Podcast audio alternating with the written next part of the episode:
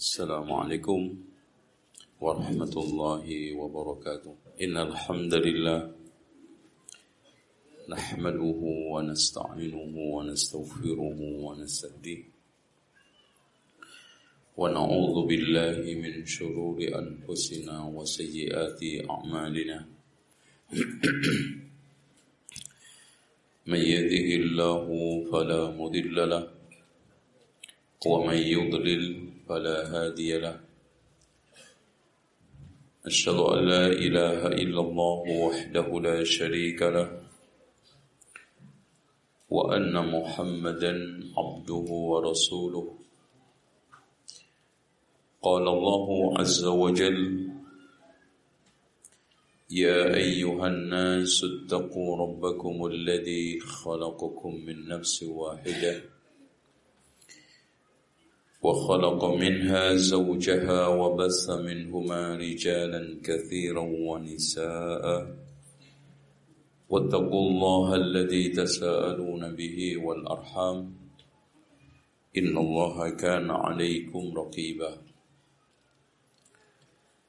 وقال عز وجل يا أيها الذين آمنوا اتقوا الله حق تقاته. ولا تموتن إلا وأنتم مسلمون. وقال عز وجل يا أيها الذين آمنوا اتقوا الله وقولوا قولا سديدا يصلح لكم أعمالكم ويغفر لكم ذنوبكم ومن يطع الله ورسوله فقد فاز فوزا عظيما. فإن خير الحديث كتاب الله وخير الهدي هدي محمد صلى الله عليه وسلم وشر الأمور محدثاتها وكل محدثة بدعة وكل بدعة ضلالة وكل ضلالة في النار. Hadirin sekalian, ketika kita belajar sejarah berarti kita telah mengungkap manusia yang telah mendahului kita. Dan ilmu sejarah kata Imam Ibnu Khaldun merupakan mazhab ilmu yang paling bergengsi. Karena kata Alan Nafis seorang sarjana dan sekaligus sejarawan. Sejarah adalah jembatan penghubung masa lalu dengan masa sekarang. Dan membuat pijakan yang benar untuk masa yang akan datang.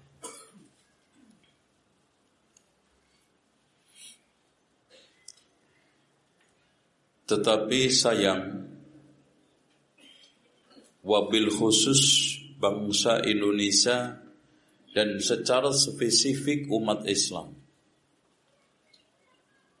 paling males belajar sejarah.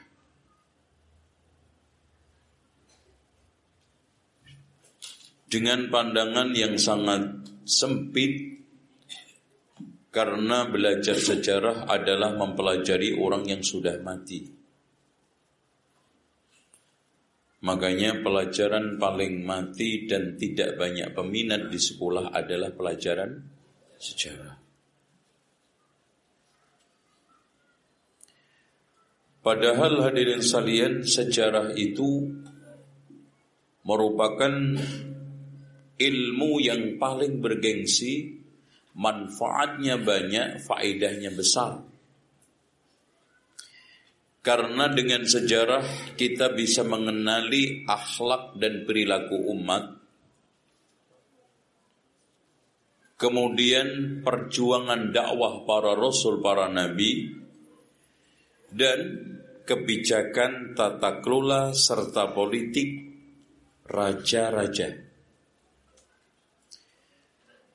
Bahkan saya katakan di mana pun semua ilmu butuh sejarah tapi sejarah belum tentu butuh semua ilmu. Contoh kecil akidah. Ketika kita mempelajari firqah dan tokohnya, Khawarij ke, Syiah ke, kita dituntut untuk mengenali sejarah tokoh-tokoh Khawarij siapa. Kita dituntut untuk mengenali tokoh-tokoh sejarah Syiah siapa. Bahkan untuk menjadi ahli tafsir yang hebat tidak akan mungkin kalau dia tidak ahli sejarah. Makanya rata-rata ahli tafsir itu juga ahli sejarah. Antum lihat. Ibnu Kasir memiliki kitab sejarah yang cukup populer yaitu Al-Bidayah wan Nihayah. Memiliki kitab Qisasul Anbiya. Imam Imam At-Tabari. Dengan karya tafsirnya yang spektakuler Jami'ul Bayan memiliki kitab sejarah yang judulnya adalah Tarikhul Umam wal Muluk sejarah umat-umat dan raja-raja Oleh karena itu hadirin sekalian seorang ahli tafsir tidak akan bisa menafsiri tafsir secara utuh kalau dia tidak mengenali sejarah. Bagaimana seorang ahli tafsir bisa menafsiri macam surat Al-Kahfi kalau dia tidak menguasai sejarahnya Zulkarnain, sejarahnya Nabi Khidir, sejarahnya siapa lagi? Pemuda yang ditidurkan oleh Allah di gua selama berapa tahun? 300 lebih karena 300 menurut versi tarikh Masehiyah 309 tahun menurut versi tarikh apa? Qamariyah atau Hijriyah. Karena setiap tahun itu perbedaan antara Masehi dengan Hijri itu 9 sampai 10 hari. Antum kalikan 300 tahun. Itu kurang lebih ada kelebihan 9 tahun. Baik. Oleh karena itu Allah Subhanahu wa taala menegaskan faqsusil qasasa la'allahum yatafakkarun. Ini perintah dari sini mempelajari sejarah itu wajib. Faksusil qasas Walaupun fardunya adalah tingkatan bukan fardu ain tetapi fardu kifayah. Artinya umat ini harus ada sebagian yang menekuni mempelajari sejarah. Karena Allah menghadirkan dengan teks perintah faksusil qasas ceritakan, silahkan, kisahkan. La'allahum yatafakkarun. Dari ayat ini bicara sejarah adalah dua patokan. Fakta sejarah dengan tafsiran sejarah. Fakta sejarah harus benar, tafsiran sejarah harus benar. Sekarang yang sedang kita bicarakan adalah fakta sejarah Wali Songo. Pertanyaannya ada atau tidak? Ini yang menjadi polemik. Kalau ada kita tafsirkan ke mana? Karena ada selama ini Wali Songo ditafsirkan sejarahnya dengan tafsiran Hindu dan Buddha.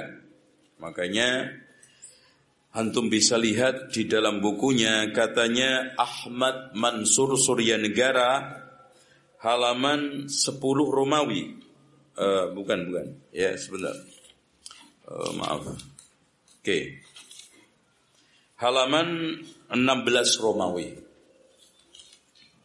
Kata beliau, Wali Songo hanya didongengkan atas nama Islam tapi isi ajaran tetap Hindu dan Buddha serta mistik. Saya ambil contoh. Bagaimana sekarang ketika muncul kisah Sunan Bunang.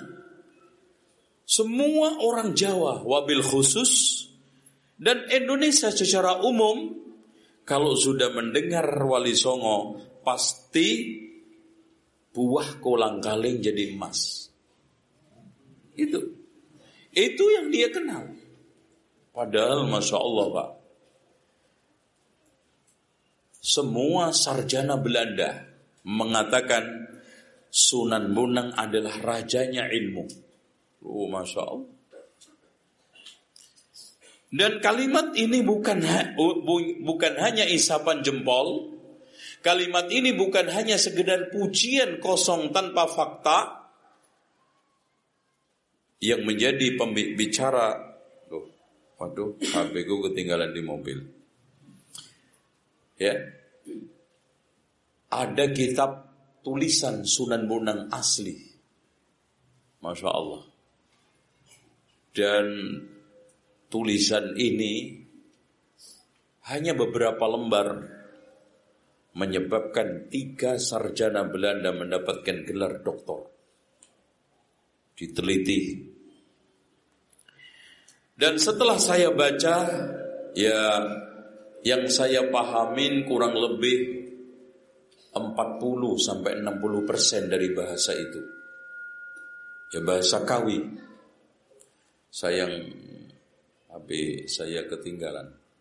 Saya download dan buku aslinya sedang proses perjalanan dari Belanda ke Indonesia. Karena kemarin saya sengajanya ke sana, alhamdulillah saya menemukan orang, kemudian kita hubungan WA, alhamdulillah dicarikan bahasa Belanda ada, bahasa Inggris ada versi. Yang di dalam bahasa Belandanya disebut dengan Headbook van Bunang. Kemudian diterjemahkan di dalam bahasa Latin Kawi dengan Primbon 1 Sunan Bunang, Primbon Bunang 1, Primbon Bunang 2. Yang lebih mengget apa namanya? Uh, apa ya, mengagetkan kita ternyata hadirin sekalian pemahaman Sunan Bonang sungguh sangat dalam tentang ahli sunnah wal jamaah. Kaget. Kalau antum baca fakta eh, buku dari Headbook Van Bonang, sulit untuk kita menceritakan tentang buah kulang kaling, kita sandarkan kepada Sunan Bonang. Apalagi jalan di sungai tidak tenggelam. Terus kemudian tongkatnya ditancapkan ke tanah, dicabut keluar air mata air yang segar. Gak main-main, bukan hanya keluar air, kitabnya Brahmana yang dari India tenggelam di lautan, disedot keluar di situ. Yang lebih hebat lagi, kitabnya pun gak basah. Coba bayangkan. Tuh. Ini fakta. Ya. Yeah yang juga tidak kalah hebatnya Pak penguasaan Sunan Bonang terhadap kitab-kitab Arab sungguh sangat fasih. Makanya Profesor Dr. Drewes mengatakan penulis kitab ini adalah orang yang sangat fasih dan lancar bicara bahasa Arab walaupun bukan ulama minimal bukan orang biasa. Ya. Apalagi Pak di dalam kerupak Ferrara yang ditemukan di Italia itu isinya menyoal tentang ajaran Wali Songo dan kesesatan makrifat Syekh Siti Jenar yang diputuskan pada Sarasehan. Sarasehan itu semacam muktamar yang dihadiri oleh wali-wali yang ketika itu adalah delapan di sana kita temukan daftar pustakanya tidak main-main di antaranya adalah Raudhatul Talibin karya Imam An-Nawawi dan yang lebih hebat lagi rujukan untuk mengambil sunnah-sunnah Nabi rata-rata mengambil syarhus sunnah karya Imam Al-Baghawi. Masya Allah. Jadi para wali itu sudah kenal kitab-kitab itu Pak. Ya, kalau zaman dulu kan untuk cari kitab gitu kan susah. Ya. Di dalam headbook Van Bonang dijelaskan Sunan Bonang mentahdir menjelaskan akar bid'ah itu ada 12. Masya Allah Pak. Beliau menjelaskan tentang Mu'tazilah, Batiniyah. Masya Allah. Kaget antum. Yang selama ini kayaknya kesannya main wayang, main gong gitu. Iya kan? Yang lebih hebat lagi di akhir daripada wejangan Sunan Bonang di dalam kitab Headbook Van Bonang beliau mengatakan e mitronisun sami sami niro muslim karono siro siro muslim sesamio aduh itu apa tolong menolong itu bahasa Ya, tolong menolong eh anyegao bid'ah lan dolalah. Masya Allah. Jadi kita sesama muslim harus tolong menolong di dalam melarang bid'ah dan dolalah. Tag jelas. Nanti antum kalau mau anak kirimin lewat WA. Itu. Bis, tapi nggak tahu bisa baca nggak? Ya karena bahasa kawinnya pertengahan. Saya itu membaca satu persatu itu karena harus mempelajari bahasa kawi satu persatu. Uh, Alhamdulillahnya Allah itu memang kadang memenangkan agama itu walaupun dengan penjahat termasuk orang kafir. Profesor Dr. Drewes memberikan satu syarah kalimat per kalimat bahasa kawi artinya ini. Satu-satu. Lo coba aja bayangkan hadirin sekalian, Syekh Maulana Malik Ibrahim yang diklaim sebagian ahli sejarah Indonesia katanya Syekh Maulana Malik Ibrahim itu adalah berpaham Syiah. Saya katakan tidak. Itu hanya ingin menguatkan Syiah di Indonesia. Antum lihat di halaman ah ini Pak. Se sebentar halaman 138.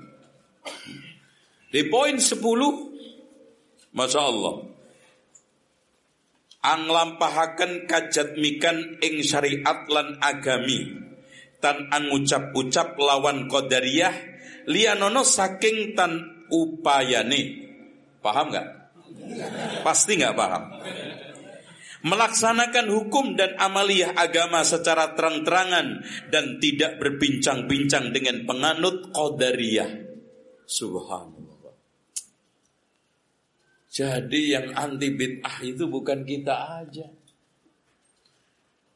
Ke kemarin ketika saya umroh dan bedah buku di Jamiah Islam Medina dihadiri oleh mahasiswa S1, S2, S3 Alhamdulillah Habis itu ada yang minat Desertasinya nanti tentang Wali Songo Masya Allah, Alhamdulillah Dan salah satu kandidat doktor Akan mengangkat tentang ajaran Wali Songo.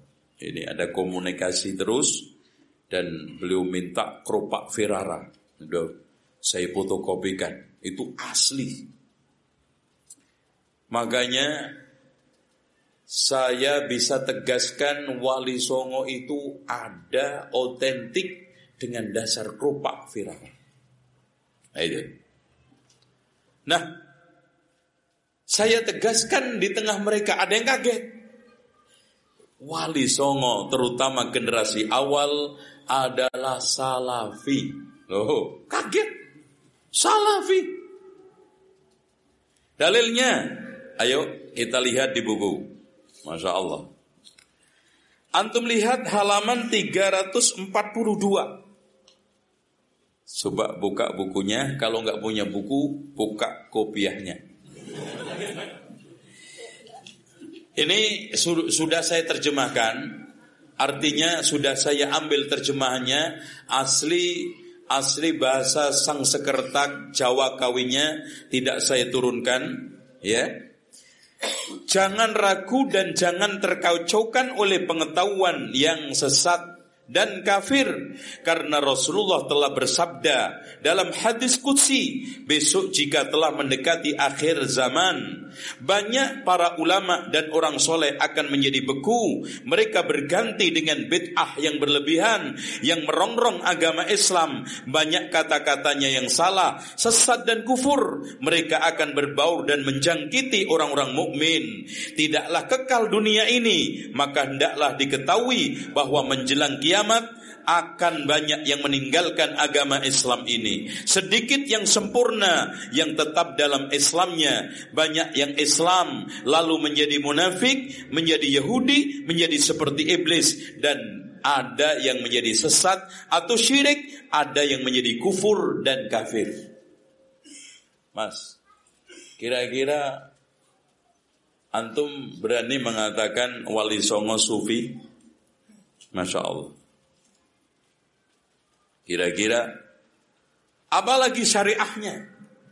Dalam bidang syariah antum antum lihat lembaran berikutnya 343 bagaimana tingkah laku melaksanakan perintah Allah yang baik dan yang perlu terke, yang terkecuali bagi semua orang dari perbuatan lahiriah seperti solat, lima waktu sehari semalam, puasa pada bulan Ramadan, membayar zakat sesuai dengan kemampuan bagi yang punya uang. Kalau toh disimpan ataupun dipakai sebagai modal, harus dibayar zakatnya secara jujur dan danya jangan diselewengkan.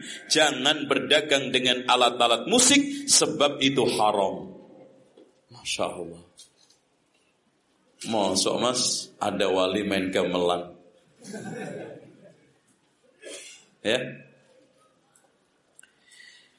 Jangan berdagang dengan dengan alat-alat musik sebab itu haram dan lakukan derma, sedekah, pergi haji, perang sabil, mandi dan eh, mandi jinabat, membaca Al-Qur'an, melaksanakan sholat, menjauhi perbuatan-perbuatan mesum, pergi ke masjid dan ikut berkumpul dengan orang dengan orang banyak untuk melaksanakan sholat Jumat.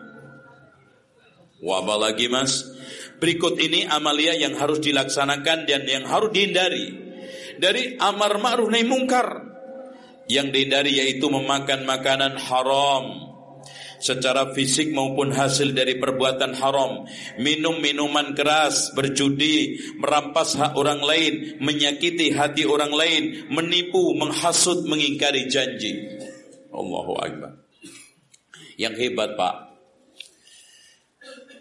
Wali Songo memberikan pembatal-pembatal keislaman sepuluh. Subhanallah.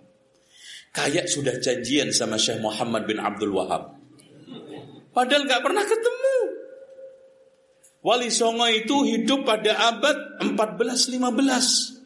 Syekh Muhammad bin Abdul Wahab abad berapa? 17 menjelang 18. Tapi Masya Allah Pak, persis Ya beda ungkapan. Dan anehnya Kenapa mereka ini juga memberikan kriteria pembatal keislaman 10 Kalau antum baca Nawakidul Islam ada berapa? Subhanallah. Yang pertama Kaya wong anembah brawolo Ini bahasa skawiknya Ikut menyembah berhala Atanapi milau ing pujiane wong kafir mengikuti pepujian atau upacara keagamaan orang kafir. Yang ketiga, menuo ambabatan ikut mengeluarkan sesajen Terus kemudian merendahkan wahyu Allah baik dengan menyangkal kebenaran maupun keberadaannya. Misalnya menganggap bahwa Al-Qur'an yang terdiri dari 30 juz itu bukan wahyu Allah. Menyelewengkan dalil Allah atau memakai kebenaran kalamullah. Masya Allah. Nih, cocok untuk 212 kemarin. Ya. Satu, dua, tiga, empat. Mas saya tanya, kira-kira keluar dari Al-Quran dan Sunnah. Yang kelima, memaki Allah dan Rasulnya, Rasul utusan Allah atau memaki malaikat. Insya Allah menghalalkan yang yang keenam menghalalkan yang haram atau mengharamkan yang halal. Sebagaimana yang dibicarakan dalam empat madhab. Nampaknya para wali ini penguasaan terhadap madhab sangat detail. Selalu kalau bicara-bicara fikih mereka sangat disiplin dalam bermadhab. Dan yang ketujuh menganggap sunnah hal yang wajib, menganggap wajib hal yang sunnah dalam pandangan wali songo adalah pembatal keislaman.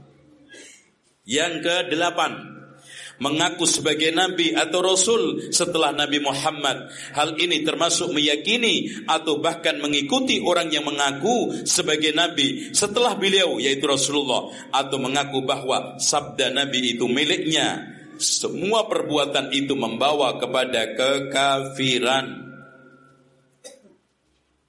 Yang sembilan, menuduh kafir terhadap saudaranya yang muslim, sementara itu tidak terbukti akan menanggung dosa fitnah menjadi kafir sendiri. Subhanallah. Man qala li akhihi ya kafir, apa kata Rasulullah? Faqad ba'a biha ahaduhuma. Nomor sepuluh, senang apabila dikatakan kafir, dianggap kafir atau berpikir sebagai orang kafir atau membantu semua perbuatan orang kafir. Antum coba nanti ambil Nawaqidul Islam milik Syekh Muhammad bin Abdul Wahab samakan. Terus yang lebih hebat Pak, setelah itu Wali Songo membuat satu kriteria perbuatan dan ucapan yang bisa menjadi kafir 44 poin.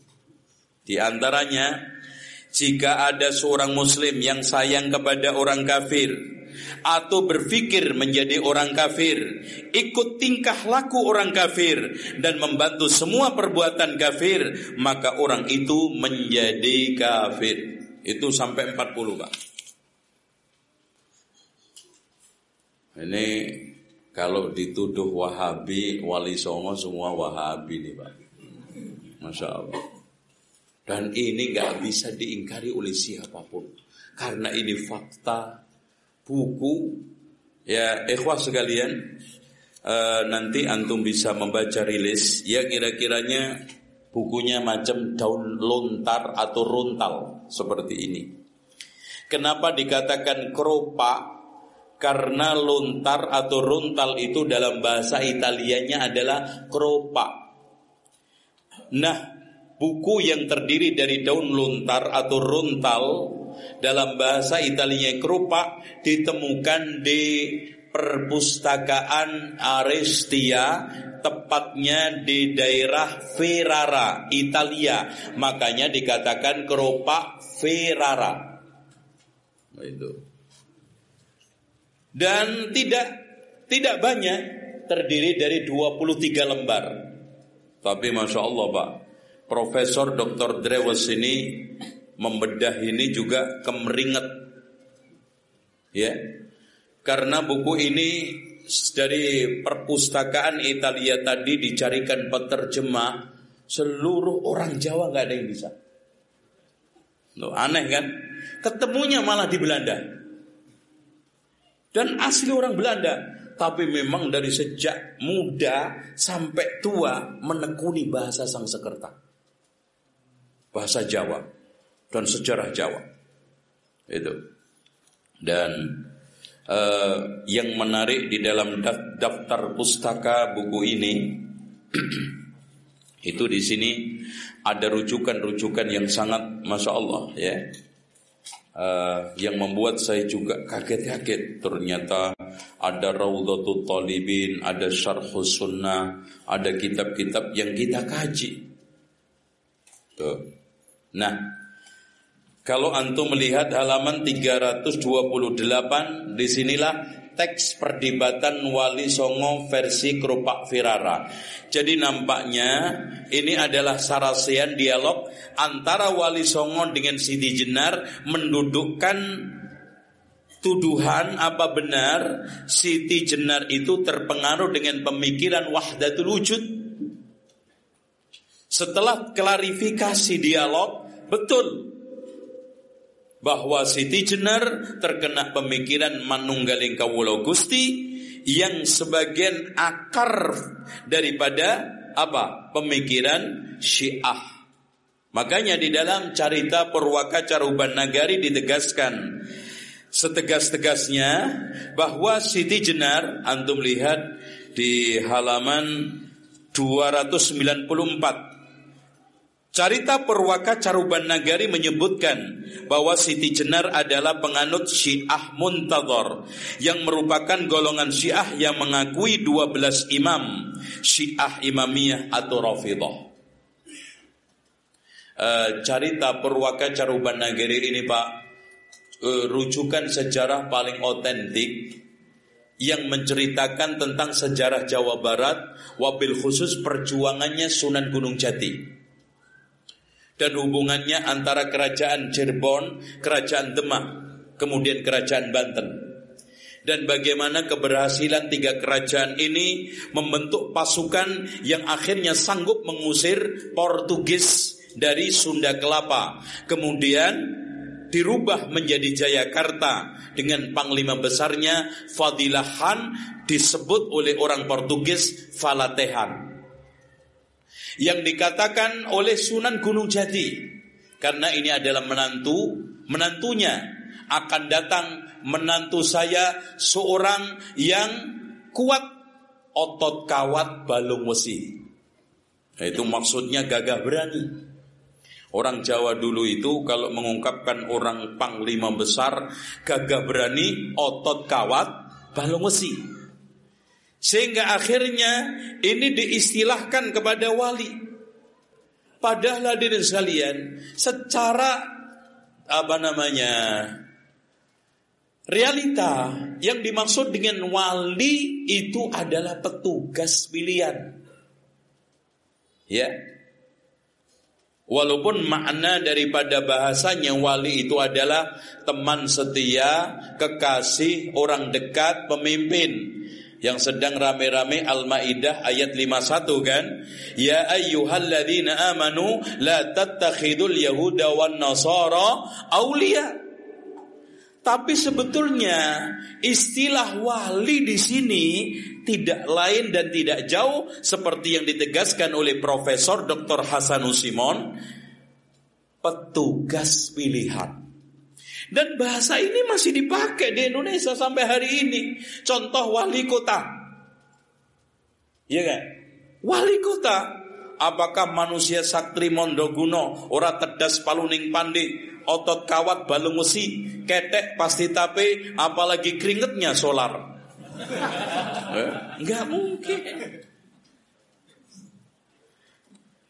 Pak, sayang seribu sayang. Kita Orang Jawa selama ini lebih memitoskan, mendongengkan ala ketoprak dengan wayang daripada sejarah sehingga kita tidak menemukan figur yang hebat bertalenta ini sebagai contoh teladan kita untuk berjuang. Padahal indikasinya, Pak, saya tegaskan setegas-tegasnya. Kita malu dengan Wali Songo. Tuh, kita belum apa-apanya. Pak, gini aja deh Biar kita ini agak tawadhu. Wali Songo ketika masuk ke Indonesia wabil khusus ke Jawa. Jawa mayoritas muslim atau mayoritas Hindu. Nah, coba bayangkan mas. Mereka dengan jerih payah dakwah ke pelosok-pelosok. Kalau kita sekarang enak. Datang ke Tambun, ngumpul di sekolah apa namanya? Istiqlal. Ya, Alhamdulillah kita berdoa mudah-mudahan sampai jam 11.30 baru hujan. Amin gitu ya. Kita bukan melarang hujan, tapi kasihan nanti ya. Pulang masuk angin materi yang disampaikan lupa nanti. Ya.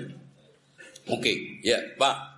Gini, Kita alhamdulillah datang ke Sumatera, ngumpul sekian ribu tablet, selesai. Coba bayangkan Syekh Maulana Malik Ibrahim datang ke Jawa. Tepatnya di daerah Tandas. Tandas. Apa maknanya Tandas? Tandas. Tandas itu bisa maknanya kering, bisa maknanya WC, kotor, kumuh.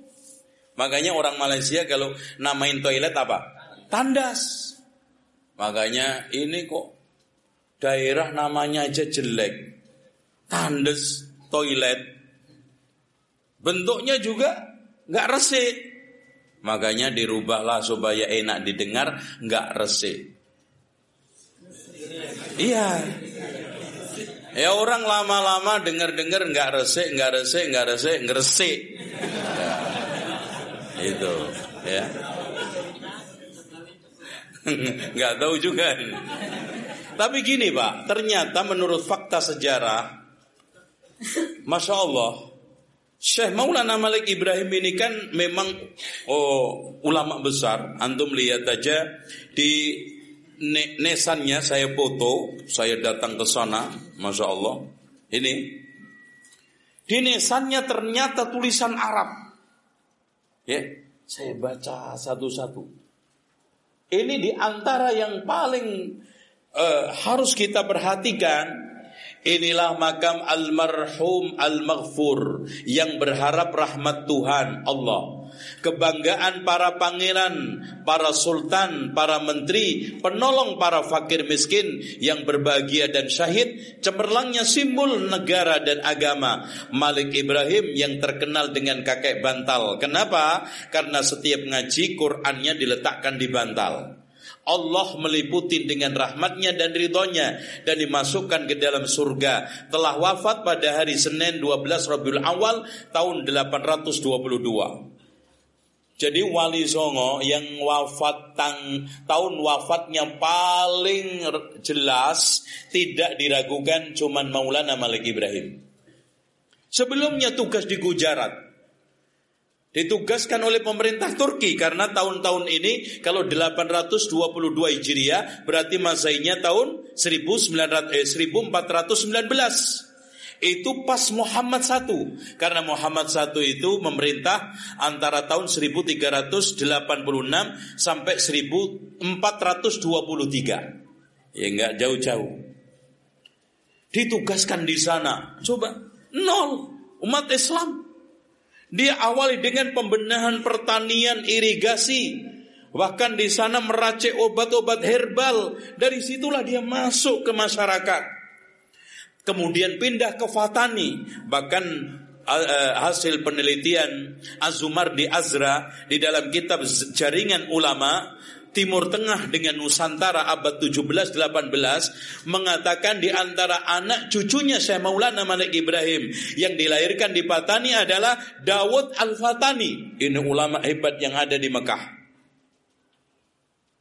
Kemudian di sana juga ada daerah nah ternyata Gresik. Di Patani ada desa namanya Gresik. Cuman orang Fatani mengatakan Kresik. Ya, Ya, orang Jawa itu kan lebih gede G daripada K. Coba suruh ngucap K sama G. Gedean mana? Ah, ya. Kandang sama gendeng. Mantepan mana? Ya. Gendeng loh. Itu kan gitu. G itu ya. Coba ketika ngomong jahil, go, sampai jangan diterusin ya. itu. Pase. Memang G itu menonjol daripada K. Akhirnya dia beliau ke sana tepatnya di daerah Fasucinan mendirikan musola dan saya ke sana juga bekas musolanya ukuran kurang lebih 5 6 kali 6. Saya tanya kepada salah satu DKM yang DKM itu memang turun temurun dari kakeknya dia bilang zaman kakek saya dulu Pak saya kecil ini memang bentuknya kayak gubuk. Dan kakeknya dari bapak kakeknya juga memang sudah ada masjid ini. Bahkan hadirin sekalian bukan hanya masjid, akhirnya Syekh Maulana Malik Ibrahim bisa mendirikan pesantren. Coba Pak. dari minoritas. Pertanyaan kita yang supaya kita tidak perlu sombong. Berapa orang Hindu yang sudah kita Islamkan? Ayo. Hah? Subhanallah. Malu pak, malu. Cuman memang selama ini figur kesan Wali Songo itu rusak seperti rusaknya Isa Al-Masih di tangan pengikutnya Isa karena dikultuskan, didongengkan dengan dongeng-dongeng yang tidak benar. Masya Allah. Coba datang ke Jawa, nggak mungkin langsung tablet segini. Dari mana Syekh Maulana Malik Ibrahim itu bisa mendakwahkan orang datang ke sawah-sawah? Ini Pak yang harus kita tiru Mas. Subhanallah. Kita sekarang ini jangan bangga dengan di kata di dalam tempurung. Umat di luar sana itu banyak yang tersesatkan. Loh mas, orang Jawa, orang Indonesia itu sebetulnya sangat mudah didakwai. Tertarik kok dengan agama sesat. Kelompok sesat apa yang gak dapat pengikut di Indonesia? Itu kan saking baiknya orang Indonesia toh. Dan saking uletnya dia dakwah. Makanya betul katanya Ki Haji Ahmad Dahlan bahwa Islam itu dijamin oleh Allah tidak akan hilang dari bumi ini. Tapi Allah tidak pernah menjamin tidak hilang dari bumi Indonesia ini. Karena dakwah itu diterima tidaknya bukan semata-mata kebenaran ajaran yang dia sampaikan tetapi cara berdakwahnya benar dan baik. Itu Pak sekarang Contoh aja teman-teman kita yang menekuni dakwah di pelosok-pelosok. Alhamdulillah. Tapi memang kita nggak bisa menuki. Kita memang harus tiru, datang ke sawah, ditunjukin cara bercocok tanam. Jadi pengalaman-pengalaman pertanian yang ada di Gujarat, termasuk juga irigasi, dihidupkan kembali oleh Syekh Maulana Malik Ibrahim di daerah Gresik sampai ke barat akhirnya surplus pertanian. Beliau juga buka pengobatan. Apalagi orang-orang Jawa yang baru masuk Islam berarti jin ibritnya itu pada ngamuk. Wah langsung diobatin, bacain surat Al-Fatihah. Bacain ayat kursi sama Syekh Maulana Malik Ibrahim. Langsung jerit. Wah orang lihat, wah mbah ini sakti bener ini. Langsung asyhadu alla ilaha illallah wa asyhadu anna Muhammad Rasulullah.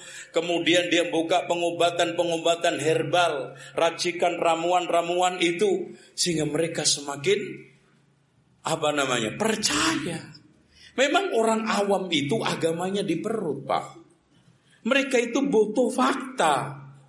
Makanya dari sekalian ketika zaman dahulu saat paceklik sulit hujan, mereka orang-orang Hindu Buddha itu melakukan upacara minta hujan dengan cara menyenangkan dewa hujan membakar gadis. Dibakar hidup-hidup. Setelah datang Syekh Maulana Malik Ibrahim dihajarin sholat istisqa. Wah, habis sholat hujan pak. Wah ini sakti meneh ini Pak. Aduh Masya Allah.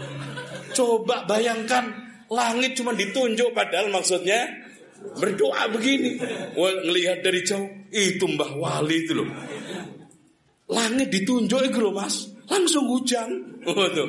Di oh, di isukan ke sono sini Mas Awes pokoknya melebu Islamai sama Mbah Wali Mbah Wali Ibrahim semua akhirnya datang minta obat dan sekaligus juga beliau membuka warung gratis lagi. Wah, orang Jawa itu kan paling seneng makan, gitu kan. Makanya di sini rahasianya kenapa dulu orang Jawa itu dikit-dikit selamatan. Itu apa aja selamatan. Karena memang berdakwah sesuai dengan kondisi psikologi masyarakat. Eh kalau zaman sekarang antum kumpulin pakai makanan juga sudah nggak zaman. Eh, perlu dulu masya Allah. Sampai subhanallah Pak dulu beli cempe, cempe itu anaknya wedus itu loh. Oh itu aja diselamatin kok, ya kan? Selamatan, dikit selamatan. Makanya kalau ngikutin terus melarat. itu kan gitu. Eh habis duitnya. Itu. Itu. Subhanallah, ini hikmah. Nah akhirnya beliau memandang Indonesia ini tidak bisa diislamkan kalau tidak dikaderisasi. Makanya beliau pelan-pelan membuat bentuk pesantren walaupun kalong. Ada yang kadang-kadang tidur, senang, bermalam sama Mbah Wali. Apalagi kadang-kadang beliau juga, ya Allah, atas bawah kena Pak. Ini lihat aja. Di nesannya saja, disegenin Perdana Menteri, Pangeran, Raja.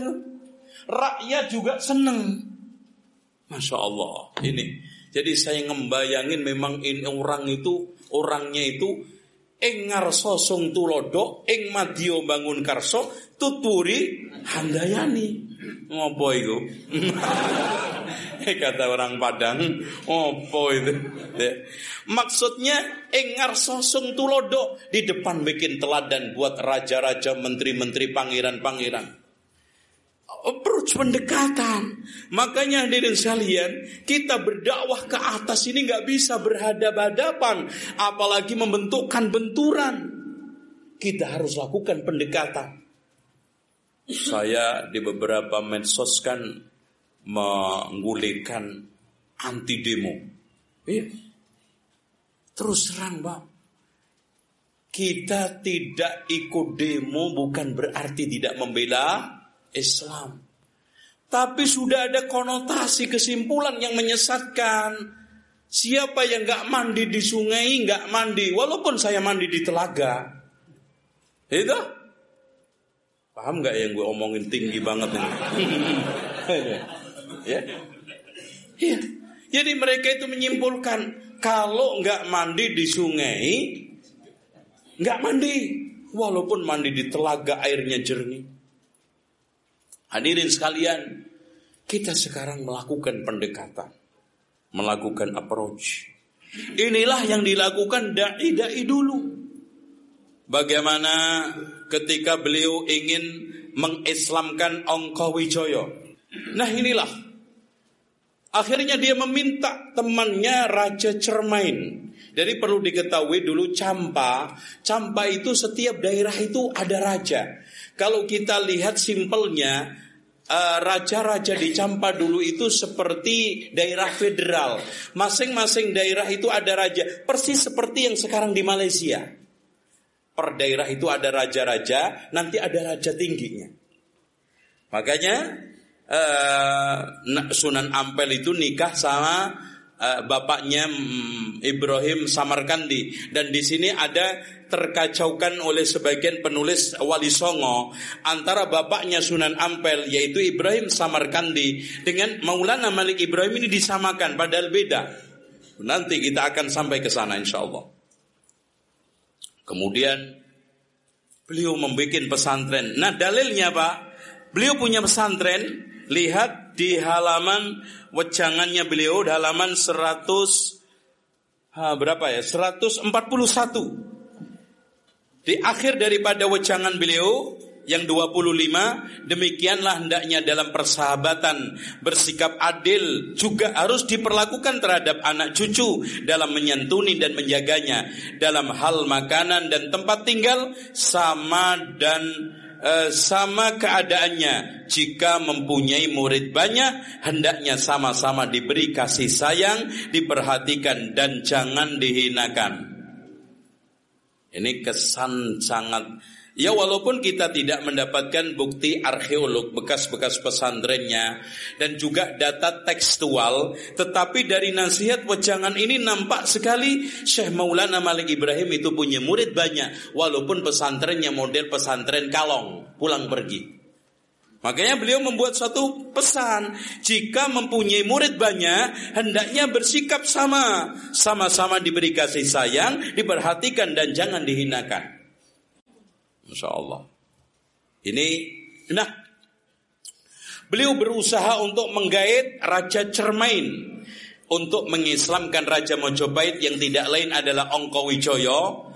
Ongkowijoyo ini sebetulnya eh, tidak pernah disebut-sebut oleh ahli sejarah, penulis sejarah Jawa Tengah.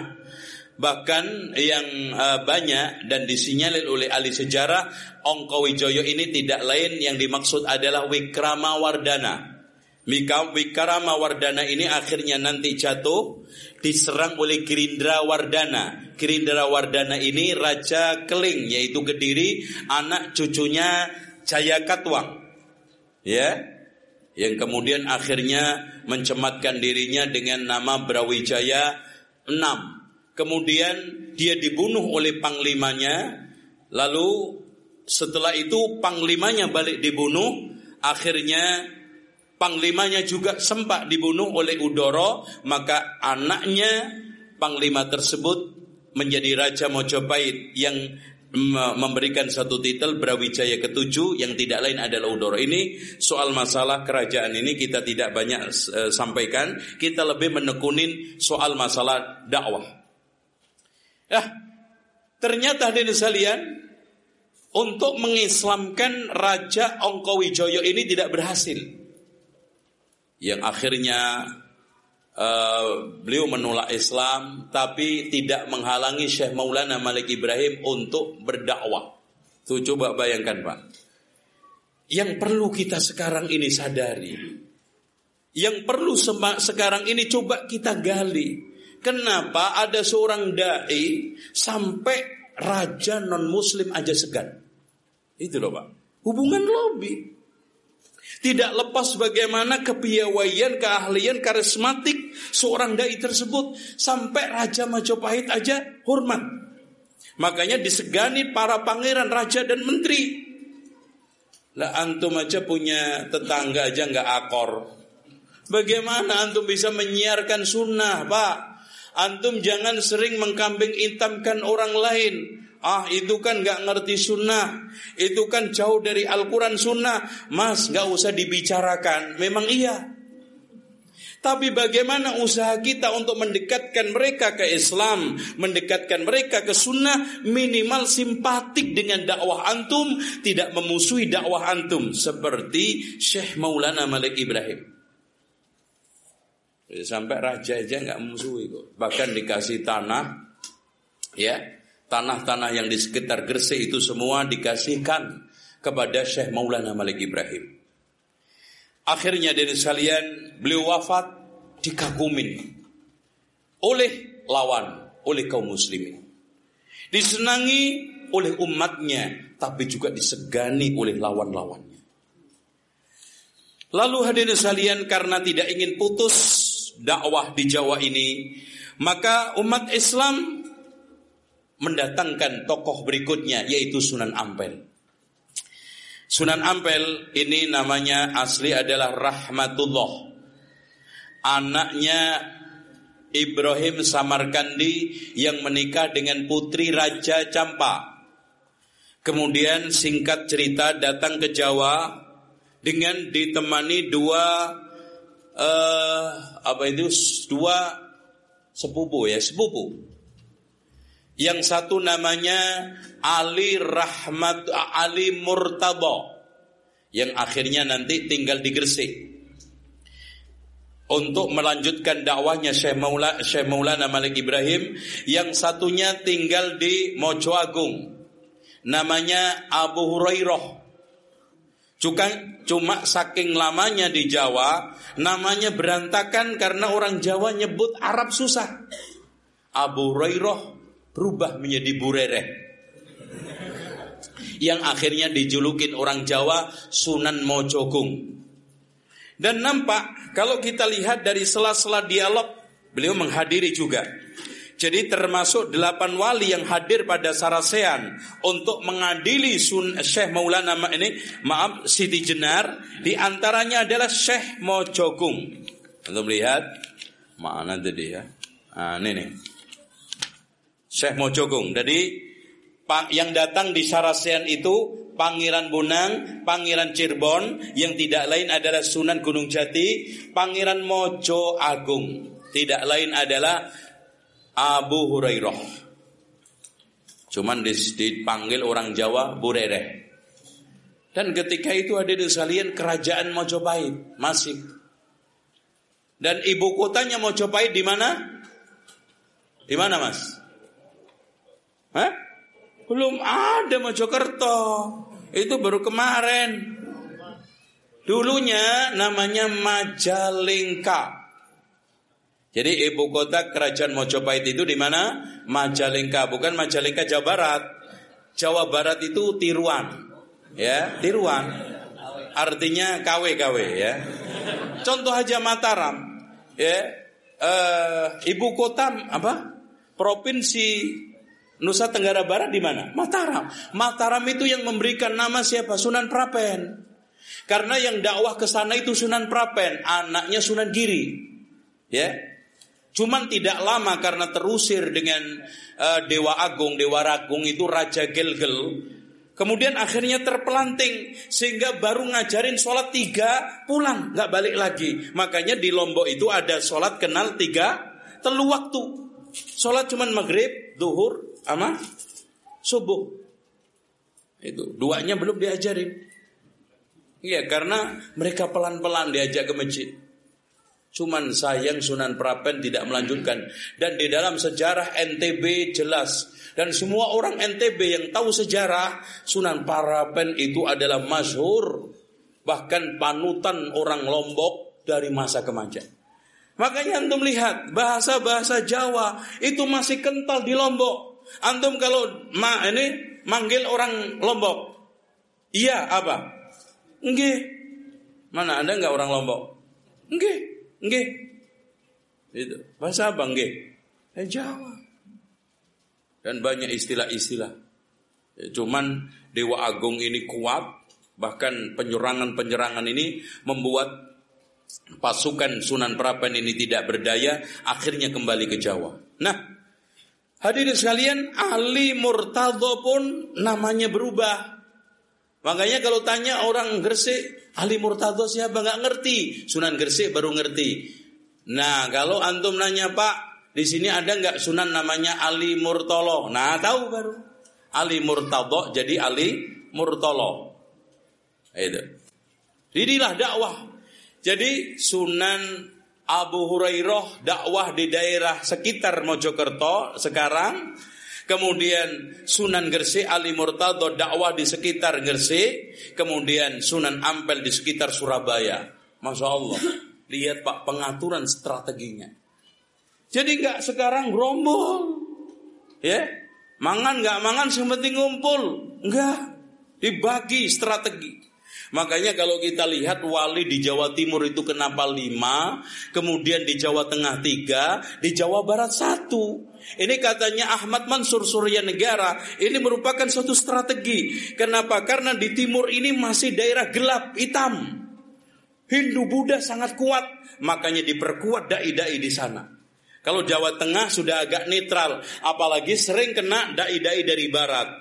Tapi kalau dari Jawa Barat, ini sudah banyak dai-dai di sana. Apalagi dari Sumatera, sehingga tidak butuh banyak wali. Apalagi di Tupang dua sudah, yaitu Syekh uh, Sultan Hasanuddin yang tidak lain adalah anaknya Sunan Gunung Jati. Ya. Yeah. Uh, menikah dengan putri Raja Banten Winahon kemudian Kawungaten punya anak dua Winahon sama Hasanuddin. Hasanuddin nanti punya anak lagi namanya Syekh Muhammad Yusuf. Syekh Muhammad Yusuf punya anak Abul Mafakhir. Abul Mafakhir punya anak Sultan Tirtoyoso. Sultan Tirtoyoso memiliki menantu namanya Syekh Yusuf yang sangat terkenal keilmuan dan kepahlawanannya ketika mengusir penjajah Belanda. Oh itu urutannya sana. Kalau Sunan Gunung Jati aslinya dia apa? Karena di sana ada pondok pesantren namanya pesantren Kuro. Karena syekhnya namanya Hasanuddin juga, tapi beda dengan Hasanuddin Banten. Ini Hasanuddin dari Umul Kuro. Karena orang Jawa nggak susah ngomong Umul Kuro. Yang Asuro aja jadi Suro. Eh mas bulan apa? Bulan Suro. Asli kan Asuro. Karena paling sulit orang Jawa itu melafatkan ain. Yes, baca Al-Quran aja. Alhamdulillahi Rabbil Alamin. Ngalamin. Gitu. Makanya supaya mudah suro. Makanya umul kuro. Umu susah kuro. Di sana ada pesantren. Maka di antara santrinya siapa? Nyi Subang Larang. Nyi Subang Larang kemudian akhirnya menikah dengan Prabu Siliwangi. Akhirnya memiliki anak tiga. Yang pertama Walang Sungsang, yang kedua Kian Santang, yang nanti akhirnya menjadi uh, apa namanya Sultan Ageng uh, Sengoro. Kemudian yang ketiganya adalah Nyai apa? Nyai Santang. Akhirnya uh, Walang Sungsang sama Nyai Santang ini mondok uh, mondok pesantren ada di Jawa Teng Jawa Barat, pesantren yang tepatnya di daerah Amparan Jati yang syekhnya namanya Nurul Jati, namanya persisnya adalah Syekh Datuk Al-Kahfi. Nah, di sana ada pesantren. Di sana mengembangkan daerah yang akhirnya disuruh gurunya untuk ke Mekah. Setelah di Mekah, ya, ya Nyai Roro Santang akhirnya menikah dengan salah satu orang Arab yang tepatan ketika itu haji yang tidak lain adalah uh, uh, ini Syarif Abdullah. Syarif Abdullah memiliki anak nanti yang pertama adalah Syarif Hidayatullah.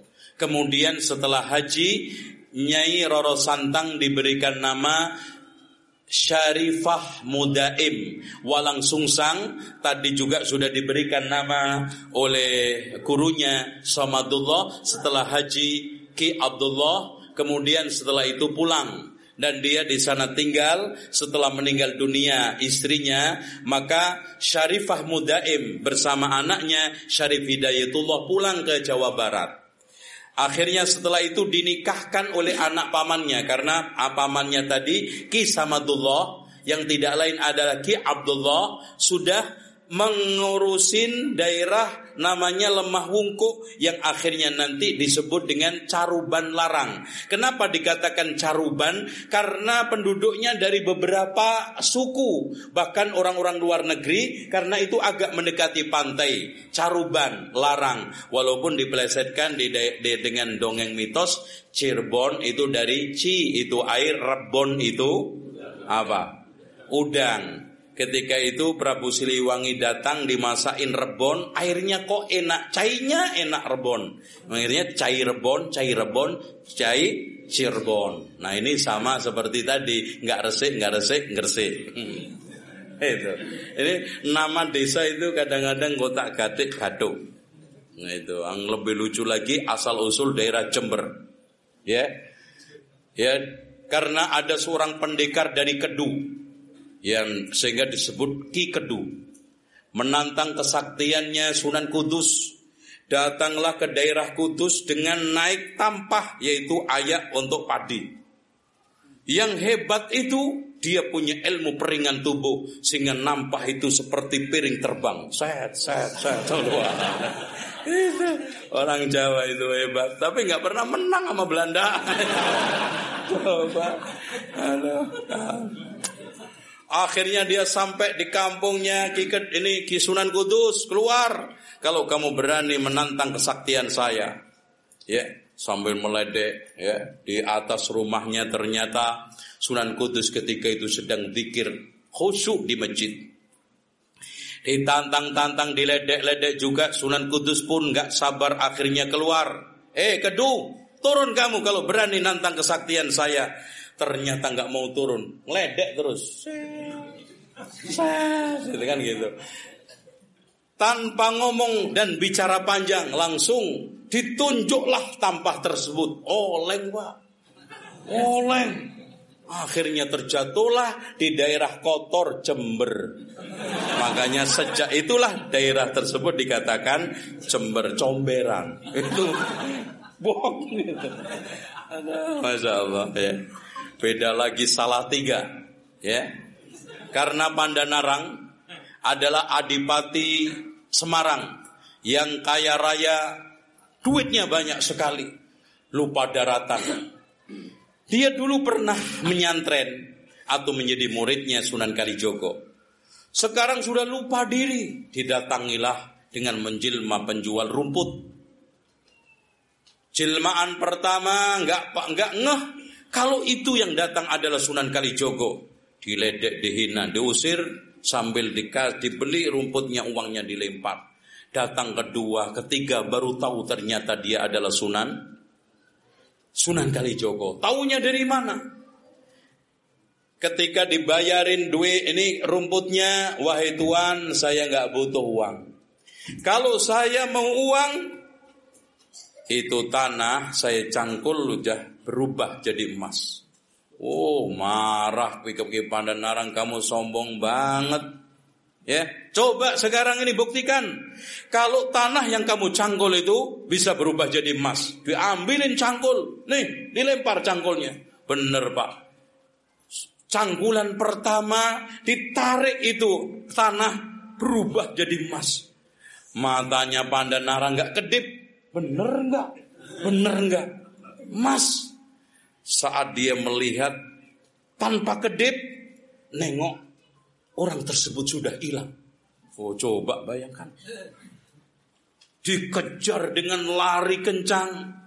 Enggak kena-kena. Padahal dia jalannya itu biasa. Oh sakti lagi. Setelah kena di depannya langsung sujud.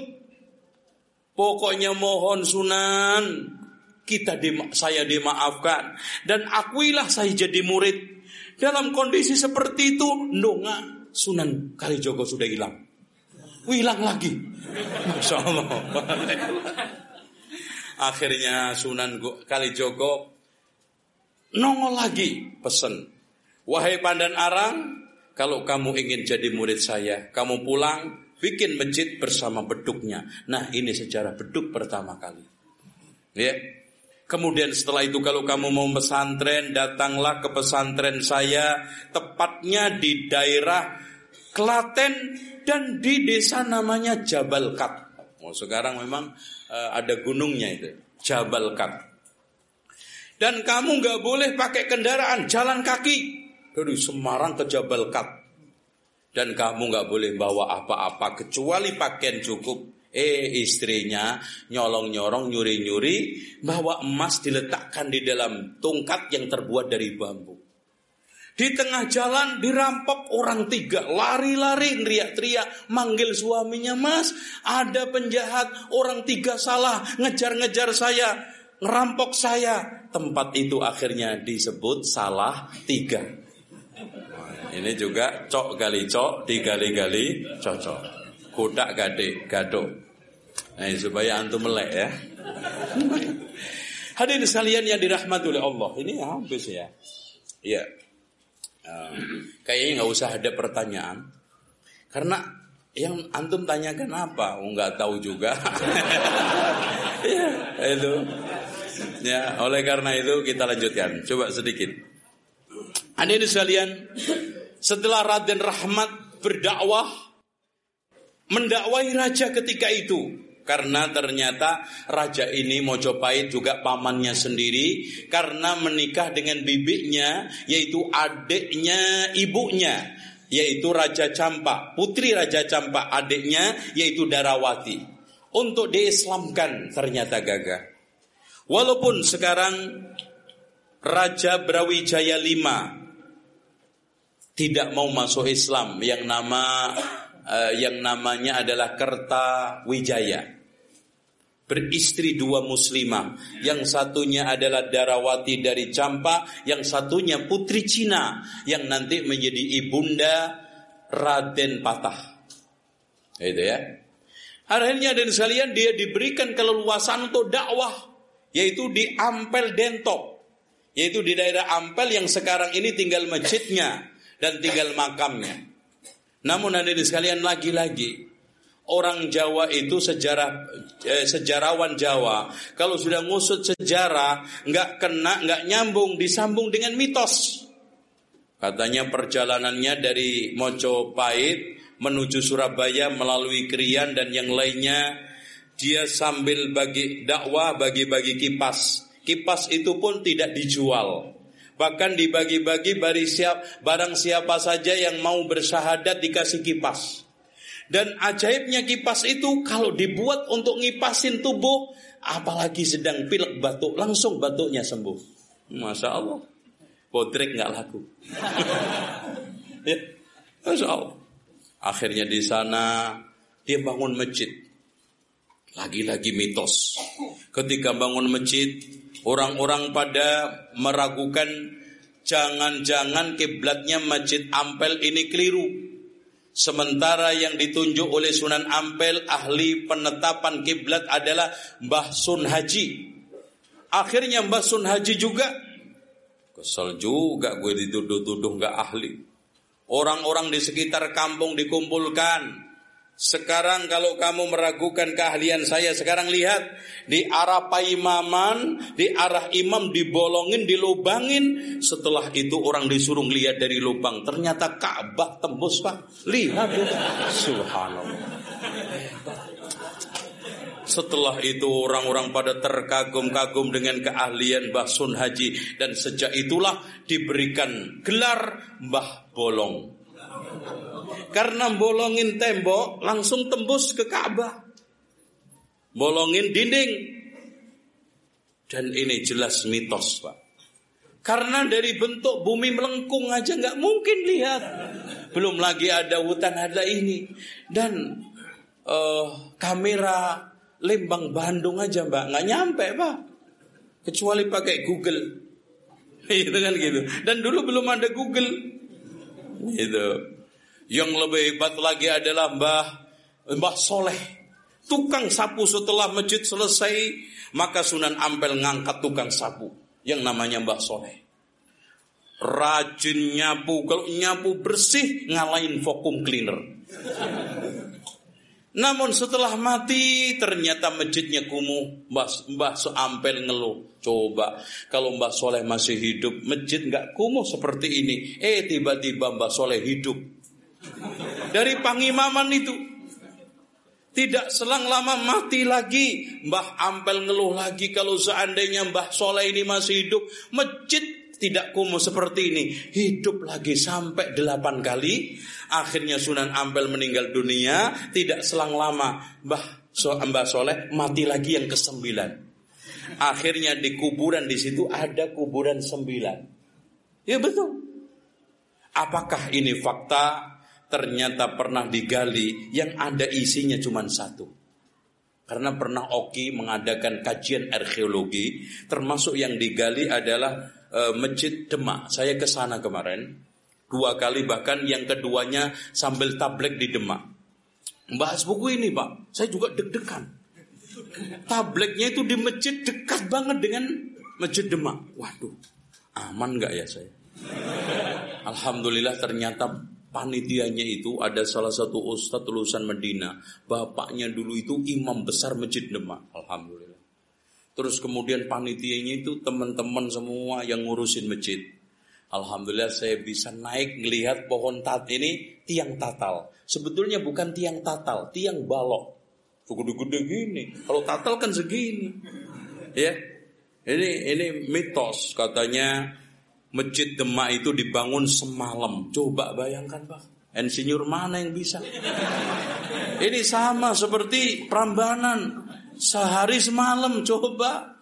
Masya Allah. Apalagi lebih hebat lagi patung Roro Cunggrang itu. Candi Roro Cunggrang. Seribu patung semalam. Masya Allah. Padahal di Pramuka itu bikin patung kepala tok seminggu. Ketak, ketik selesai-selesai itu. Nah itu loh. Padahal setelah saya lihat konstruksi, coba Pak bayangkan kehebatan wali-wali di dalam masalah arsitek.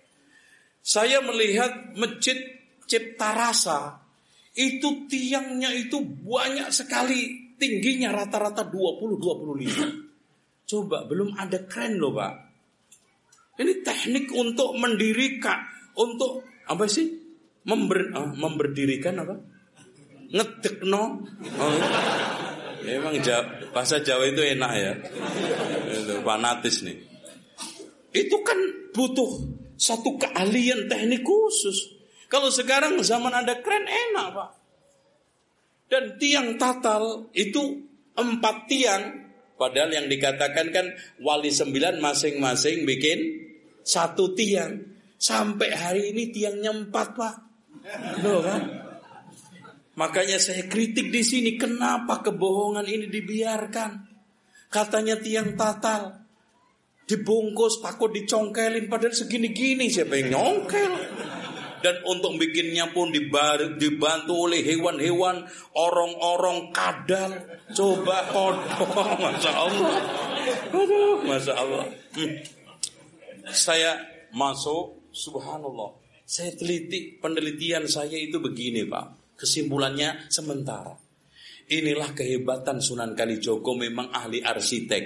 Karena yang membangun Masjid Cirebon, Masjid Cirebon, Cipta Rasa itu juga arsiteknya Sunan Kalijogo membawa tukang dari Jawa Timur 500 orang.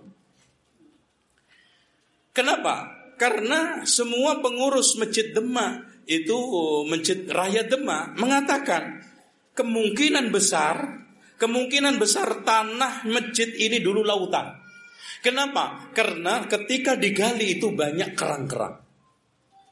Berarti di sini tanahnya labil supaya tidak terjadi amro. Empat tiang ini salah satunya dibikin balok supaya lentur. Subhanallah.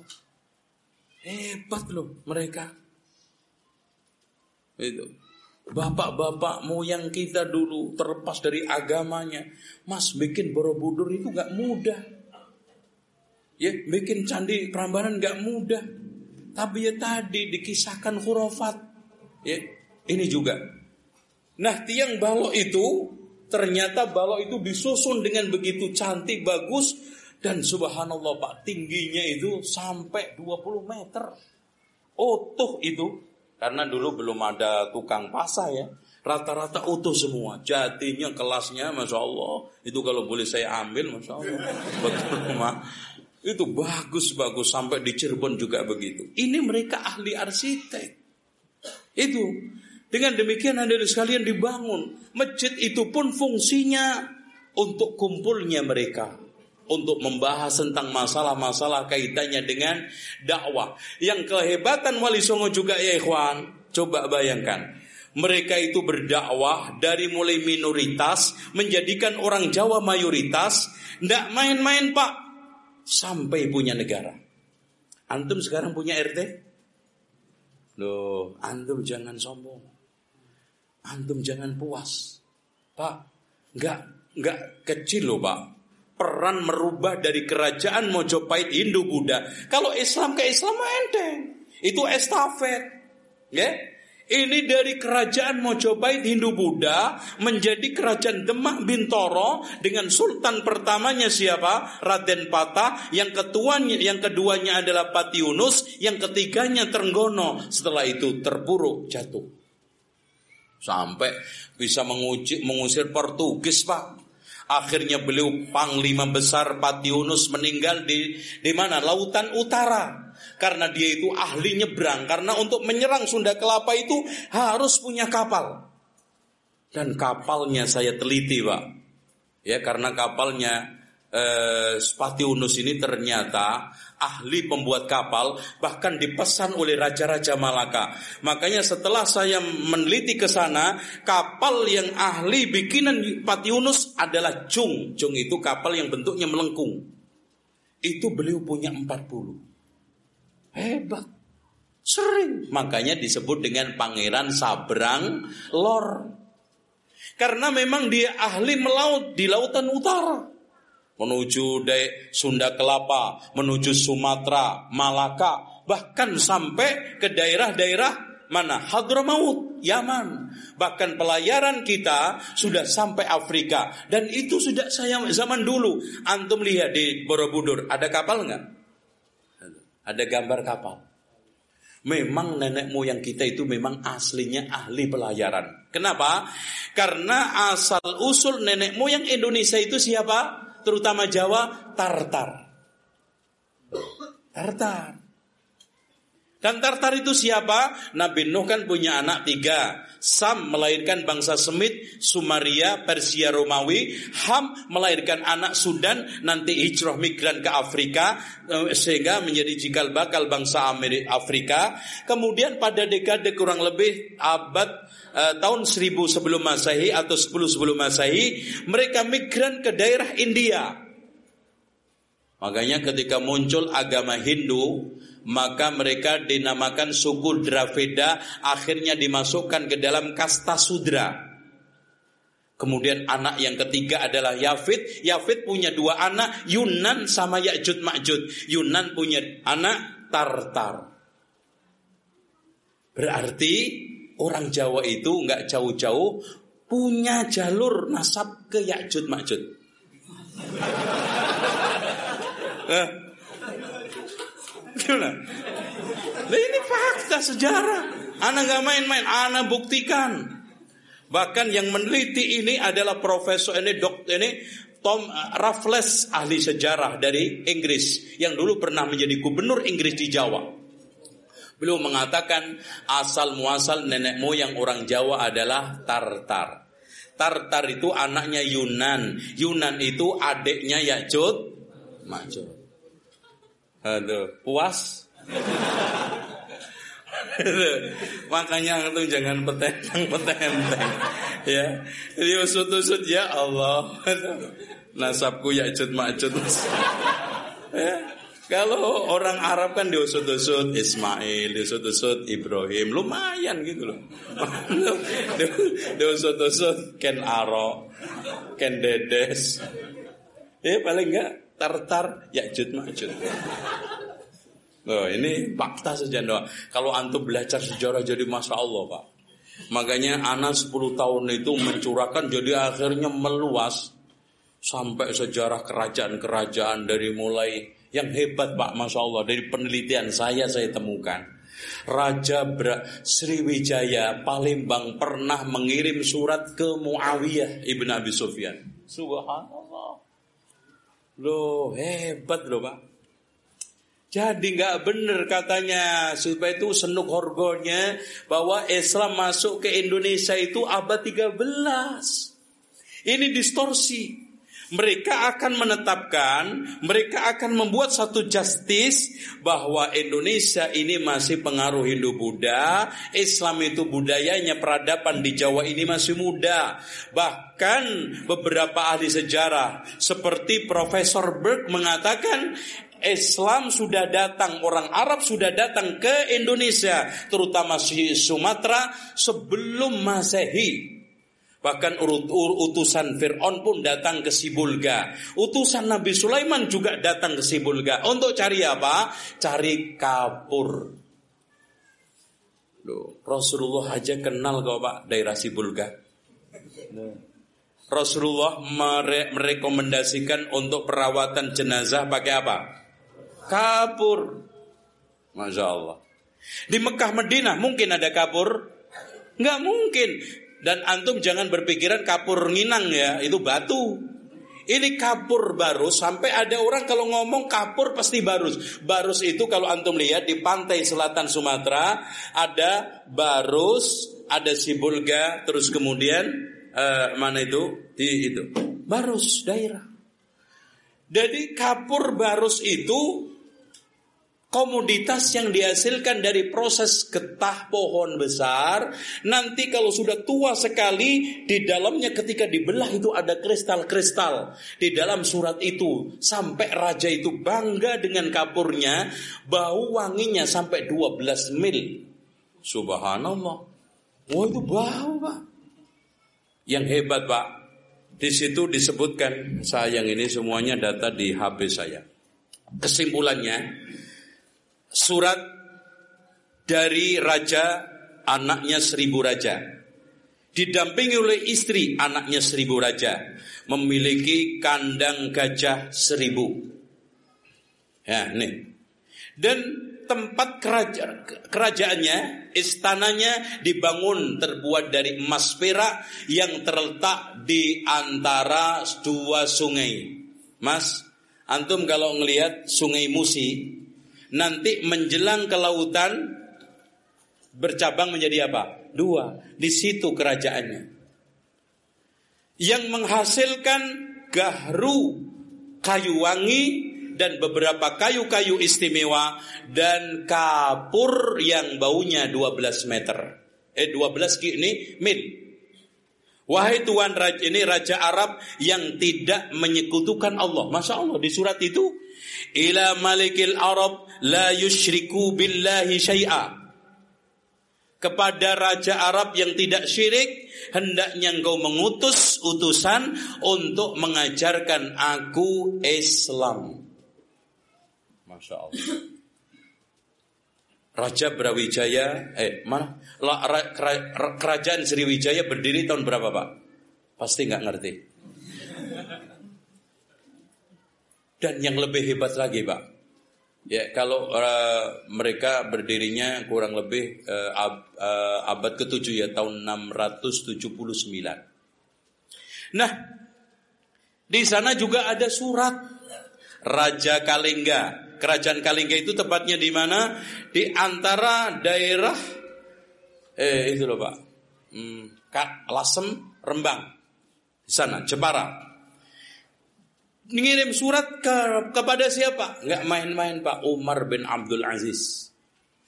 Dan dua surat ini saya temukan di kitab yang otentik. Satu kitab ditulis oleh Jahid di dalam Kitabul Hayawan, yang satunya di dalam Al-Iqdul Farid ditulis oleh Ibnu Abdul Rabbi. Di situ teks mengatakan hendaknya engkau mengutus kami orang yang mengajarkan Islam.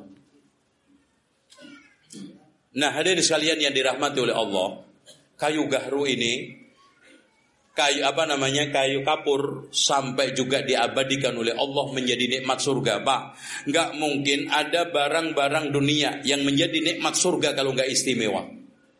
Di mana ayatnya? Innal abrara yashrabuna min ka'sin kana mizajuha ah Subhanallah Rasulullah sudah kenal si bulga Iya, kapur itu disebut barus.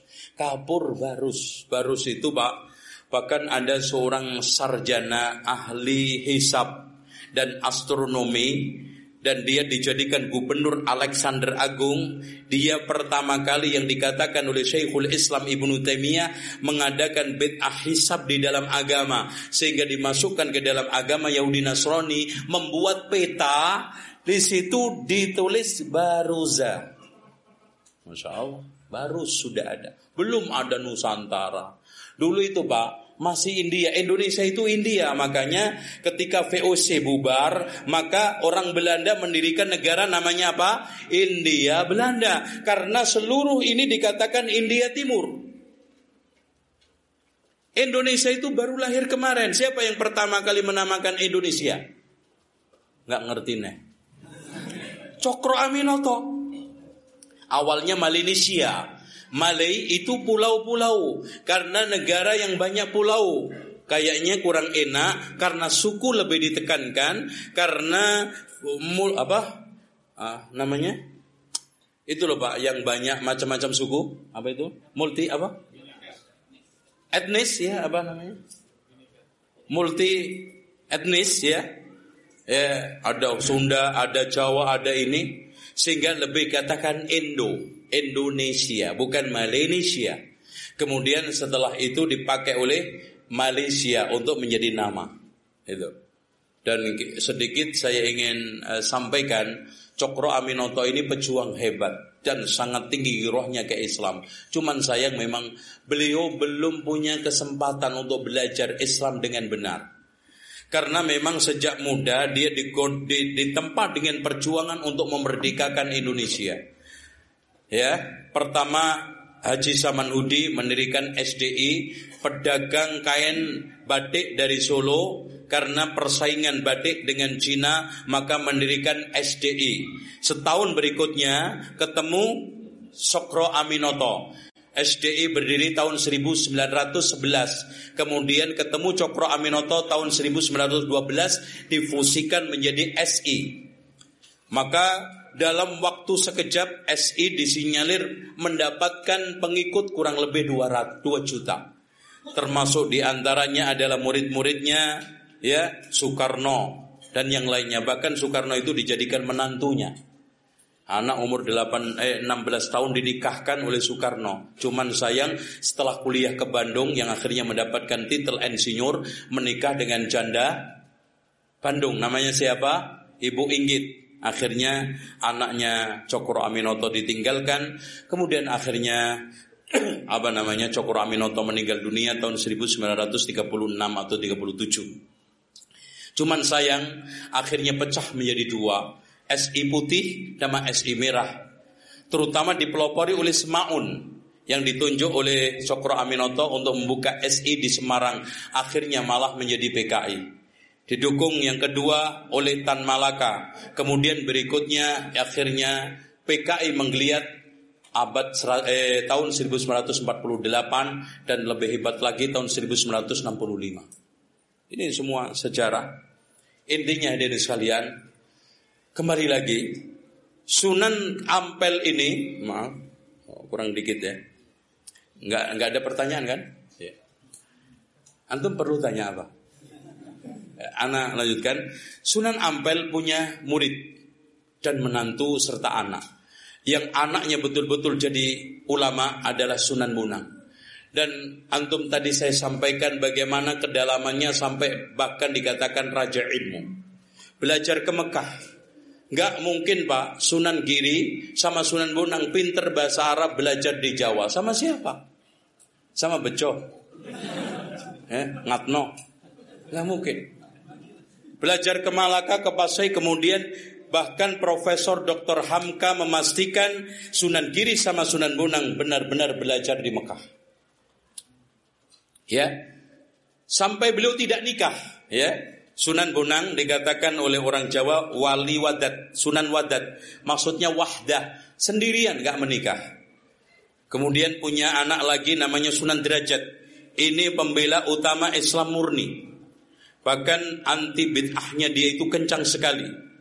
Sehingga dari sekalian sampai hari ini kalau antum bandingkan antara Jawa Tengah dengan Jawa Timur, Lamongan, Gresik, itu Islamnya lebih murni, lebih nyantri daripada Tengah. Karena memang dai-dai di sini itu selalu Islam putih, Islam ahli sunnah wal jamaah. Kemudian menantunya Sunan Giri, apalagi Sunan Giri, masya Allah. Karena memang dari dasarnya Sunan Ampel itu sangat tegas terhadap bid'ah. Antum lihat saja di dalam satu makalah dialog beliau eh, dengan beberapa wali soal masalah adat.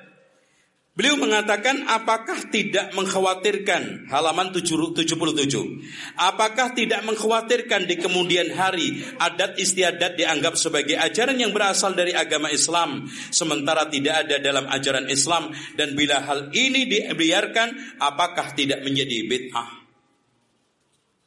Jawabannya Sunan Kudus saya setuju dengan pendapat Sunan Kalijogo sebab ajaran agama Buddha ada kesamaannya dengan ajaran agama Islam. Contoh orang kaya harus menolong fakir miskin. Adat istiadat yang lama yang masih bisa diarahkan kepada ajaran tauhid, kita akan berinya warna islami. Sedang adat kepercayaan lama yang mengandung kemusyrikan, kita tinggalkan sama sekali. Adapun tentang kekhawatiran Kanjeng Sunan Ampel, saya mempunyai keyakinan bahwa di belakang hari akan ada yang menyempurnakannya. Coba. Jadi sebetulnya uh, perbedaan uh, antara Islam murni dengan Islam apa namanya abangan, Islam puritan dan abangan itu sudah lama sejak dulu terjadi. Nah, kelompok-kelompok wali yang kepada lebih condong kepada ajaran putih, kepada ajaran murni, kepada ajaran puritan menurut istilah para peneliti barat adalah Syekh Maulana Malik Ibrahim, Sunan Ampel, kemudian diikutin oleh anaknya Sunan Bonang, diikutin oleh menantunya yang sangat tegas yaitu Sunan Giri, lalu diikutin oleh murid-murid yang lainnya. Namun hadirin sekalian, setelah era Sunan Kalijogo, Beliau lebih menekankan dakwah kompromistis yang akhirnya lahirlah Islam sinkritis. Maka pada saat itulah terjadi pembelokan misi wali. Islam-Islam murni sudah mulai banyak ditinggalkan. Lebih mendekatin adat dan kompromi. Bahkan wayang dijadikan sebagai sarana untuk dakwah Makanya dari sekalian kalau antum membaca kitab Prapanca dan Mahabharata tidak ada kisah uh, Punokawan, Petro uh, Gareng, terus apa lagi? Petro Gareng Semar itu nggak ada. Petro Gareng Semar Bagong. Kalau Bagong itu bikinan uh, uh, siapa Mangkunegara ya, istilah bagong itu. Bagong itu dari bahasa Arab bagyun. Ya, itu kan. Jadi orang itu kalau melampaui batas bentuknya kayak bagong, ngedembul, mangap. Itu. Makanya untuk supaya hilang harus dirubah, maka muncul sosok goyir gareng. Gareng itu orang Jawa mau ngomong goyir itu susah, jadi gareng. Supaya gareng itu terwujud harus ada tindakan petruk fatruk tinggalkan. Gitu ya. Nah, supaya meninggalkan kemungkaran dan yang lainnya itu supaya benar-benar istiqomah dibutuhkan samir. Apa artinya bahasa Arab samir? Semar, cincingkan dengan baju, paku dengan kuat. Makanya bahasa Arabnya paku itu samir. Semar, bahasa Arab. Itu, ya. Namun eh, sekarang sudah banyak penyimpangan dan pada akhirnya Pak, Sebetulnya dakwah Wali Songo dan sejarah Wali Songo itu menyimpang pada abad ke pada tahun 1948-an. Ketika itu sedang menggeliatnya komunis. Bahkan muncul kitab-kitab aneh untuk mencela Islam, menghujat Islam. Seperti serat Siti Jenar muncul. Serat Darmo Gandul muncul. Serat Gadolojo muncul. Bahkan karya-karya aneh yang sekarang ini melecehkan dakwah Wali Songo itu banyak. Dengan demikian ada di sekalian. Sebetulnya dakwah Wali Songo itu awalnya berpijak kepada Al-Quran dan Sunnah. Kalau antum tidak percaya nanti baca tuntas isi keropak Firara dan juga isi kitab Headbook Van Bonang. Kemudian pertahanan itu lemah setelah Demak Bintoro jatuh. Pada zaman Pak Raden Patah kuat karena dikawal oleh Sunan Ampel. Pada zaman Fatiunus masih kuat karena masih mencintai ulama-ulama sunnah. Pada zaman Terenggono lebih-lebih lagi karena sudah terjadi kongsi hubungan kuat antara uh, mana Eh, Banten, Cirebon, sama Demak. Bahkan bisa mengusir Portugis. Namun setelah Demak Bintoro jatuh. Bahkan setelah ambruk yang akhirnya dipindah oleh Joko Tingkir ke Pajan. Joko Tingkir mencanangkan agama resmi kerajaan adalah Manunggaling Kawulo Gusti dan anehnya didukung oleh Sunan Kalijogo. Sejak itu dakwah dan misi Wali Songo berbelok arah. Nah, sejak itulah hegemoni agama dan kekuasaan yang lebih kental dengan Manunggaling Kawolo Gusti dan mempertahankan kejawen mulai kuat. Apalagi dilanjutkan dengan Mataram Islam lebih melanggengkan itu semua dan puncaknya pada zaman Amangkurat satu. Dia memiliki prinsip yang aneh. Kalau saya Tuhan, maka semua yang saya lakukan adalah benar. Dan rakyat harus takut kepada raja seperti takutnya kepada Allah. Dan dia karena pembisik-pembisik dia maka dia bermusuhan dengan ulama-ulama yang mengembangkan ahli sunnah wal jamaah dari kiri ke daton. Akhirnya dengan beberapa orang-orang syiah yang rutin rajin memberikan masukan-masukan bisikan-bisikan negatif, maka puncaknya Pak, inilah yang saya sekarang saya katakan sejarah hitam Syiah Indonesia. Pada zaman Ambang Kurat 1 kurang lebih 5.000 sampai 6.000 ulama Giri Gedaton bersama anak istrinya dibantai oleh Ambang Kurat 1. Dan sejak itu Giri Gedaton dan Islam berwarna puritan putih sudah tamat, tidak ada lagi. Maka pada abad ke-17 18 sudah mulai banyak iru pikuk tentang masalah Islam yang penuh dengan khurafat, Islam yang penuh dengan berbagai macam intrik-intrik tahayul. Makanya pada abad awal uh, eh, 19 dan kemudian awal 20 reformer-reformer ini sudah mulai muncul. Pertama kali muncul di Sumatera. Yaitu Imam Bonjol beberapa ber, bersama beberapa temannya di antaranya adalah Aji Somane, Biubang dan juga Tuan Kunan Renceh. Kemudian di Jawa, walaupun hadirin sekalian maaf, Diponegoro tidak sebagus Islamnya Imam Bonjol. Tapi perjuangan menggemakan jihad untuk melawan Belanda perlu kita ajungi jempol. Karena Belanda mengalami kedodoran. Perang yang memakan waktu kurang lebih lima tahun dari tahun 1821 sampai 1826 akhirnya hampir melemahkan Belanda. Kemudian muncul perjuangan antara tahun 1825 sampai 1837 yang berakhir ditangkapnya Imam Bonjol. Kemudian dibuang ke Padang, masih banyak pengaruhnya. Dibuang ke Cianjur, masih banyak pengaruhnya. Akhirnya dibuang ke Ambon, kemudian akhirnya ke Manado, meninggal di sana. Begitu juga di Ponegoro dibuang ke sana. Bersama beberapa teman-teman pejuangnya seperti siapa? Pangeran Mojo. Pangeran Mojo ini Pak, akidahnya ahli sunnah wal jamaah salah. Pokoknya jenggotnya segitu. Masya Allah. Antum tahu nggak gambarnya? Itu. Makanya di sini kita harus ingat sejarah. Cuma ada di salian maaf, kaum muslimin sekarang di tengah persimpangan ini anak akhir. Islam bisa hilang dari Indonesia, Pak. Antum kalau terus-terusan begini, seperti yang dikatakan oleh Kiai Ahmad Dahlan tadi. Allah tidak menjamin Islam bertahan di Indonesia. Kalau kita tidak dakwah dengan cara benar.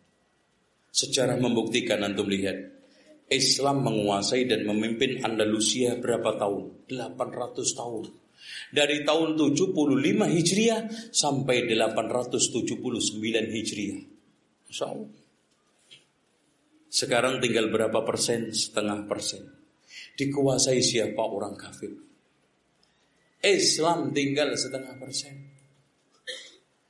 Kita ke mana-mana sulit cari masjid, sulit cari makanan haram. Nggak usah jauh-jauh kita ke Andalusia. Campak yang dulu 99% muslim. Raja-rajanya dari abad ke abad muslimun. Sekarang dikuasai siapa? Nggak main-main komunis.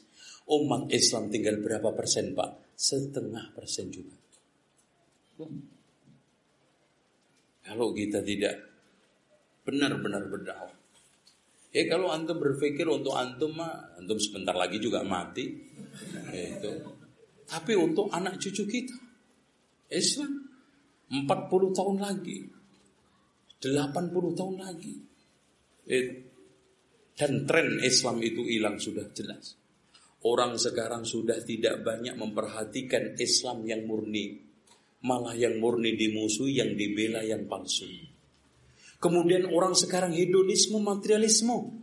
Menciptakan mental-mental mudah untuk dibeli dan dibayar. Sehingga maju tak gentar membela.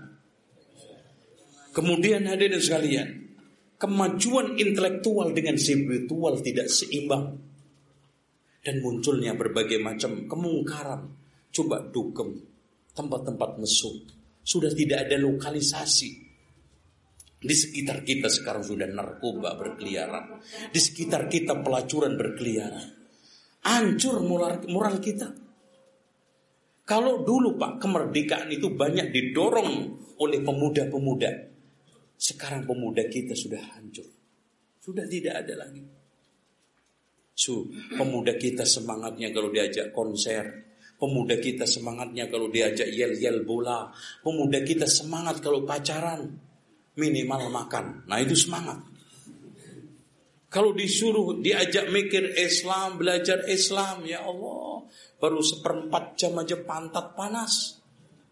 Antum kasih ceramah para pemuda pak, seperempat jam itu aja sudah rame nggak karu-karuan. Nah inilah, Mas, maaf, orang Indonesia itu gampang tertarik dengan penampilan akhlak dan juga gampang diluluhkan hati dengan materi. Makanya kristenisasi walaupun ajaran Kristen sesat laku. Ahmadiyah sesat laku. Lia Aminuddin edan aja laku. Eh, Eden apa Eden? Eh, Eden ya. Eden ya, Eden. Saya kira Eden. Eden. Itu laku. Oleh karena itu mari kita bangkit. Kita meng meng menggemakan dakwah. Dan ada kalimat yang mengen mengena ke saya dari salah seorang profesor doktor dari Umul Qura. Ketika saya saat antarkan ke bandara, beliau berpesan, kalau seandainya dulu Saudi mengirimkan seribu da'i ke Yaman untuk menjelaskan tentang sunnah dan bahayanya syiah, Saudi tidak harus eh, dengan cukup dana satu miliar Saudi tidak harus mengirimkan pasukan lengkap dengan senjatanya yang dengan biaya puluhan miliar. Dakwah biayanya murah. Dakwah elegan tampilnya. Dakwah sangat mudah untuk dicangkup di Indonesia. Alhamdulillah Pak, kita bebas loh. Kalau di Cina itu baru boleh belajar, itu pun Quran setelah umur 60 tahun. Ya kalau nyampe kalau enggak, wassalam. Jadi boleh hanya belajar Al-Quran itu pun setelah umur 60 tahun. Alhamdulillah. Sekarang antum ngajar di antum jangan terikat masjid ini nggak boleh ya Allah pak. Di mana saja kita bisa berdakwah. Anak aja di rel kereta api bisa dakwah. Yang penting di Masya Allah. Jadi antum di pos kamling di rel kereta, di rumah sakit. Ayo dakwah Pak, kita gencarkan. Dan yang di, yang dakwah itu bukan hanya ustaz. Ustaz fulan-fulan enggak semua.